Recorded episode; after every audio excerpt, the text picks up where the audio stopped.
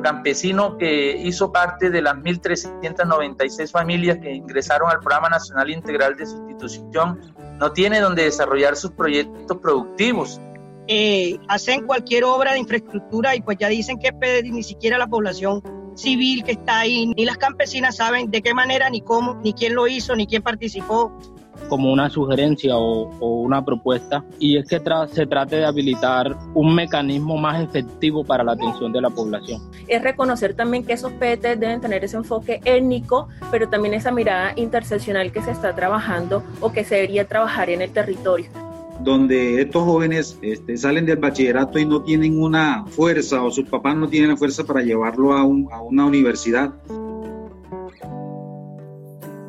Estas son las historias del territorio, de los líderes que trabajan por hacer realidad la implementación de la reforma rural integral en las regiones más afectadas por el conflicto armado, de los hombres y mujeres que avanzan en el proceso de reincorporación a la vida civil y de aquellos que padecieron la guerra durante gran parte de su vida.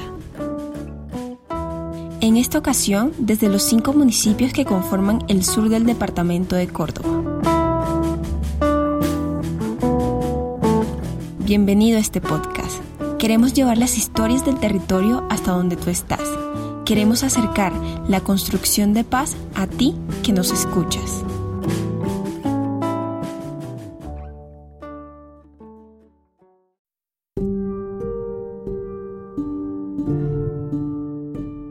11 de septiembre, los representantes a la Cámara Juanita Gubertus del Partido Alianza Verde, Andrés Calla del Partido Liberal y Omar de Jesús Restrepo del Partido FARC realizaron la tercera visita virtual a territorio en medio de la pandemia por el COVID-19.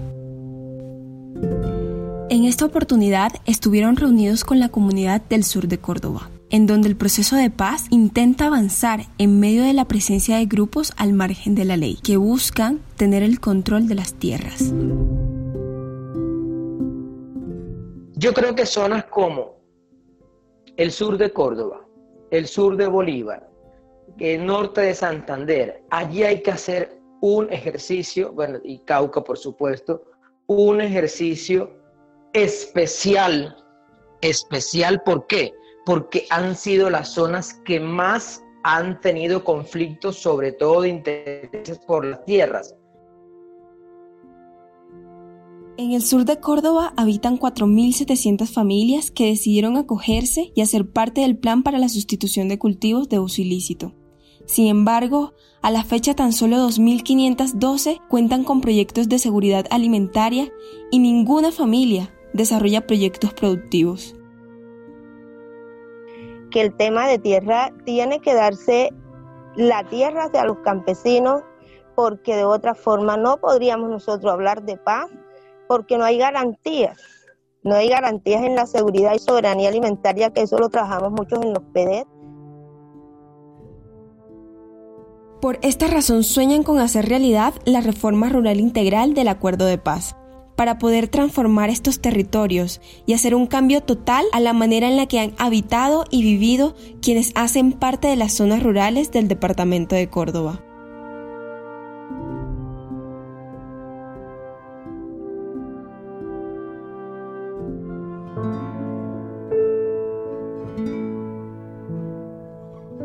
Todas estas dificultades en la restitución de las tierras y la adquisición de tierras nuevas se traduce en denuncias que hacen los mismos habitantes por la falta de administración por parte del gobierno nacional y los gobiernos locales, en donde hace falta información, dirección y apoyo.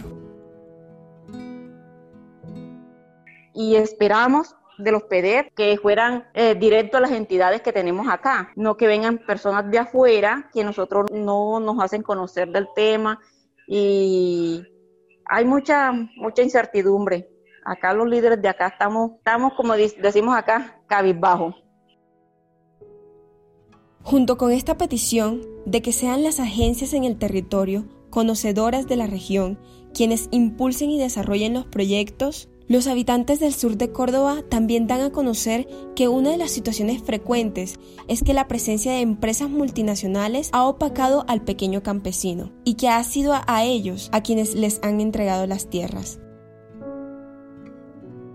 No es verdad que los verdaderos campesinos y campesinas necesitados estén eh, beneficiando de estos proyectos. Realmente las convocatorias están llegando, pero eh, quienes están siendo beneficiados son organizaciones que ya estaban en el territorio anteriormente previo al acuerdo de paz, organizaciones que ya tenían la capacidad productiva, económica y de manejo de tierra para ellos tener montado sus proyectos.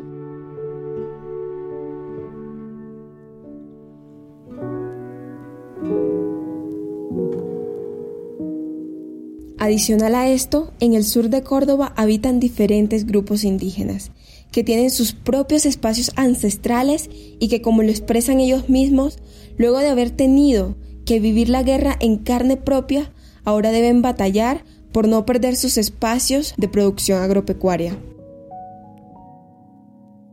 Como pueblos indígenas, nosotros nos sentimos amenazados con esta situación.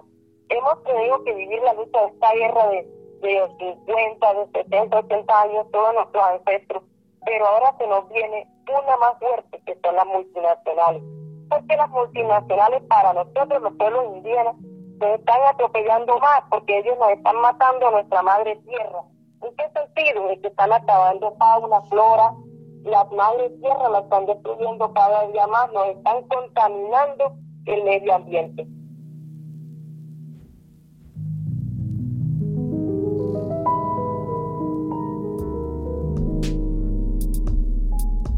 Sin embargo, los líderes de la implementación del acuerdo de paz, las víctimas y los reincorporados del sur de Córdoba también reconocen que han habido avances y ratifican su compromiso por continuar en este proceso, por avanzar hacia la transformación y renovación territorial de su región.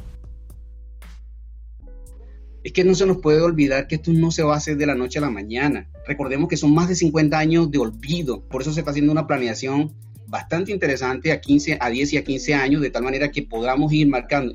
Pero creo que hemos ido avanzando paso a paso, hemos ido avanzando y paso a paso nos están dejando capacidad instalada en el territorio. Los líderes reconocen que el acuerdo es fundamental para sus territorios y desde hace cuatro años, en el inicio de su implementación, han trabajado sin cansancio y prometen seguir haciéndolo. Tan solo piden garantías para conseguir alcanzar los objetivos. Eh, queremos avanzar y hemos avanzado mucho en lo que hemos podido.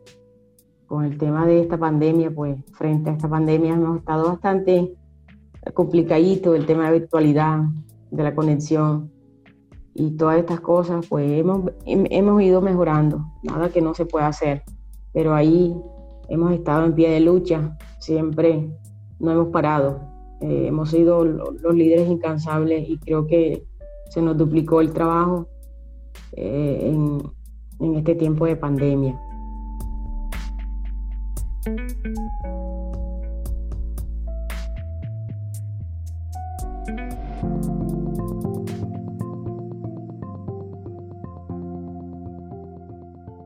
Estas son las historias del territorio del sur de Córdoba, de quienes han vivido la guerra y de quienes siguen viviendo los retrasos en la implementación del acuerdo de paz con las FARC-EP, pero que sueñan con poder disfrutar de sus zonas rurales sin miedo y con un desarrollo claro y garantizado, en donde los jóvenes no tengan que abandonar a sus familias, sino que desde allí puedan hacer realidad sus proyectos de vida.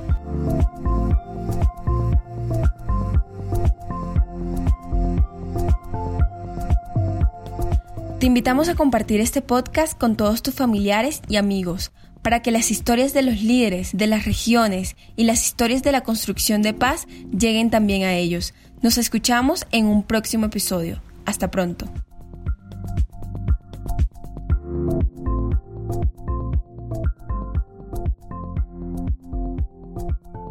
Historias del Territorio es una producción del proyecto del Capitolio del Territorio, de la Comisión de Paz de la Cámara de Representantes y cuenta con el apoyo del Instituto Republicano Internacional, de la Fundación Ideas para la Paz y el Gobierno de Reino Unido.